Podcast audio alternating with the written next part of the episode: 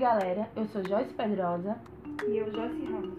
Chegamos à terceira e à última parte deste podcast. Aqui vamos discutir o movimento estudantil pela anistia, a sua participação, as dificuldades e a luta travada pelo movimento em prol da liberdade e da democracia. Como já foi visto até aqui, vários foram os grupos e os movimentos de esquerda que se mobilizaram para lutas e protestos contra o regime militar iniciado em 1964. De várias formas e em diferentes momentos, entidades de diversos segmentos da sociedade vão às ruas em busca de liberdade de expressão e do direito à democracia. Os estudantes brasileiros, eles não ficaram a par dessa luta, muito pelo contrário. Antes, durante e depois ao golpe militar de 64, os estudantes, sobretudo os participantes do movimento estudantil, seria esse movimento seria um movimento articulado que possuíam sedes, presidentes e colaboradores, formado em sua maioria por estudantes universitários, com participação também de estudantes de outras fases de ensino. Esse movimento e esses estudantes, eles serviram como exemplo na mobilização de pessoas para protestar e lutar por seus direitos. Nesse sentido, o movimento estudantil foi um dos principais protagonistas da luta contra o regime militar no Brasil.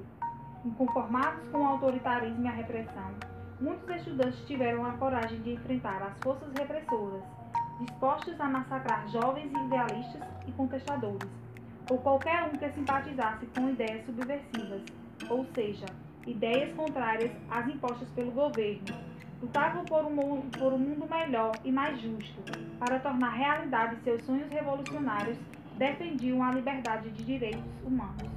O movimento estudantil de sigla ME e as suas entidades, como a UNE, União Nacional dos Estudantes, e a UES, União Estadual dos Estudantes, eles sempre estiveram como integrantes nas mobilizações sociais em favor das mudanças progressistas no país.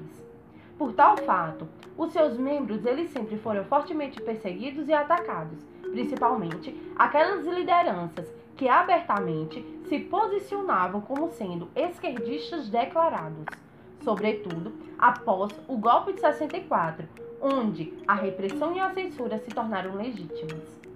A exemplo disso, a sede da UNE do Rio de Janeiro foi incendiada no dia do golpe. Em seguida, todas as entidades estudantis foram postas na ilegalidade centros acadêmicos foram fechados e 27 de outubro do mesmo ano é assinado pelo Congresso um decreto que acaba com a UNE e proíbe greves e ações políticas dentro das universidades. Apesar disso, mesmo na ilegalidade, as ações estudantis servem como exemplo de mobilizações e forças perante a censura, influenciando significativamente os rumos da política nacional. Com a desarticulação dos movimentos estudantis, muitos dos que permaneciam na ilegalidade optaram pela luta armada, mas estes foram fortemente reprimidos.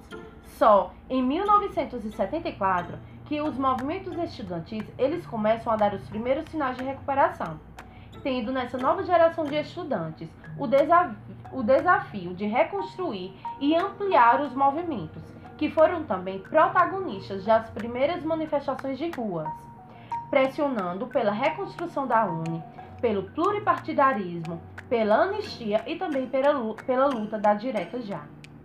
Assim, o movimento estudantil ele é considerado como sendo um movimento inovador, renovador, ou seja, ele está passando sempre por constantes mudanças, uma vez que o corpo docente discente, ou seja, que alunos e professores sempre mudam.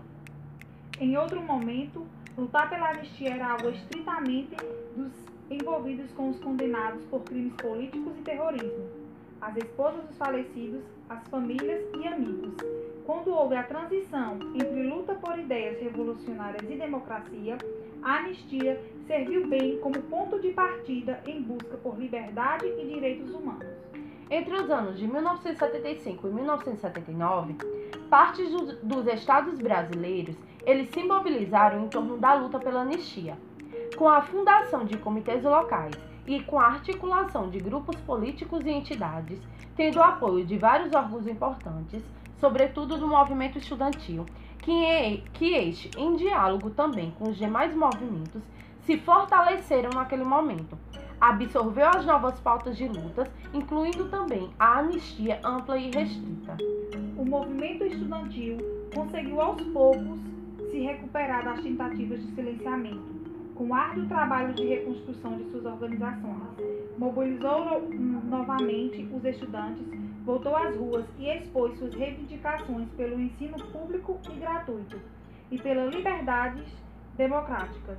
A lutas e as mobilizações dos movimentos estudantis pela anistia foi a busca pela liberdade e pela garantia do direito à democracia. A participação dos estudantes por meio do movimento estudantil representou a busca por direitos e a garantia desses direitos. Com a bandeira erguida na luta pelo ensino de qualidade gratuito, pela democracia e liberdade de expressão, a bandeira pela anistia ela também foi erguida e incorporada ao movimento estudantil.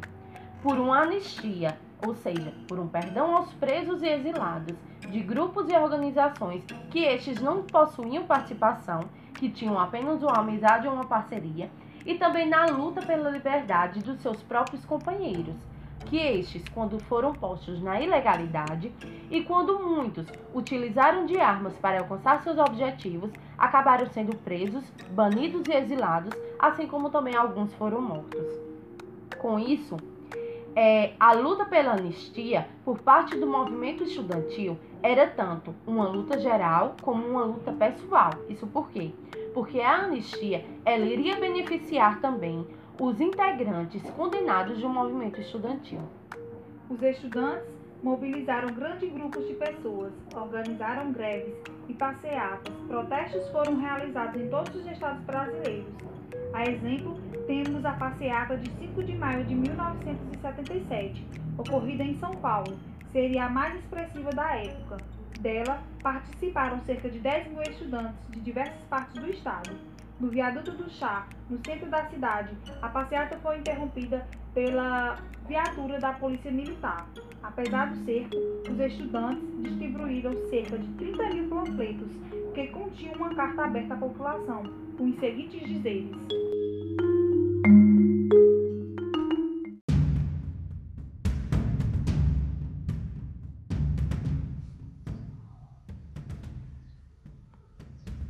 Carta aberta à população.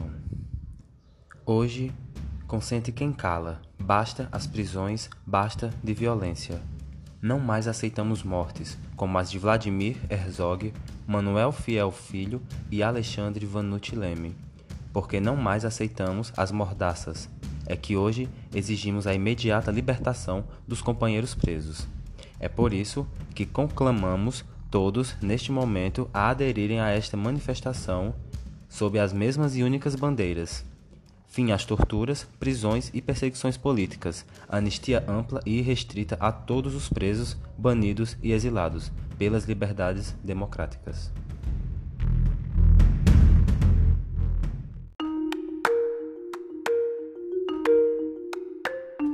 Para encerrar e concluir a discussão, entendemos que a participação dos estudantes e das suas organizações, elas foram de extrema importância nas lutas democráticas de um período do regime militar brasileiro. E no que se refere aos movimentos pela anistia, isso não foi diferente. A bandeira pela liberdade, em todos os seus sentidos, foi um lema dos estudantes em todo o país. Vale ressaltar ainda que o movimento estudantil é um movimento que permanece em ativa. A UNE, ela continua atuando em todo o Brasil, renovando sempre no teor das suas pautas e reivindicações, ajudando sempre a classe estudantil. Quem quiser saber mais do movimento estudantil e também das suas organizações, os mesmos possuem hoje páginas nas redes sociais. Quem quiser, pesquisem e acessem. Com isso, chegamos ao fim deste episódio. É só isso e obrigada.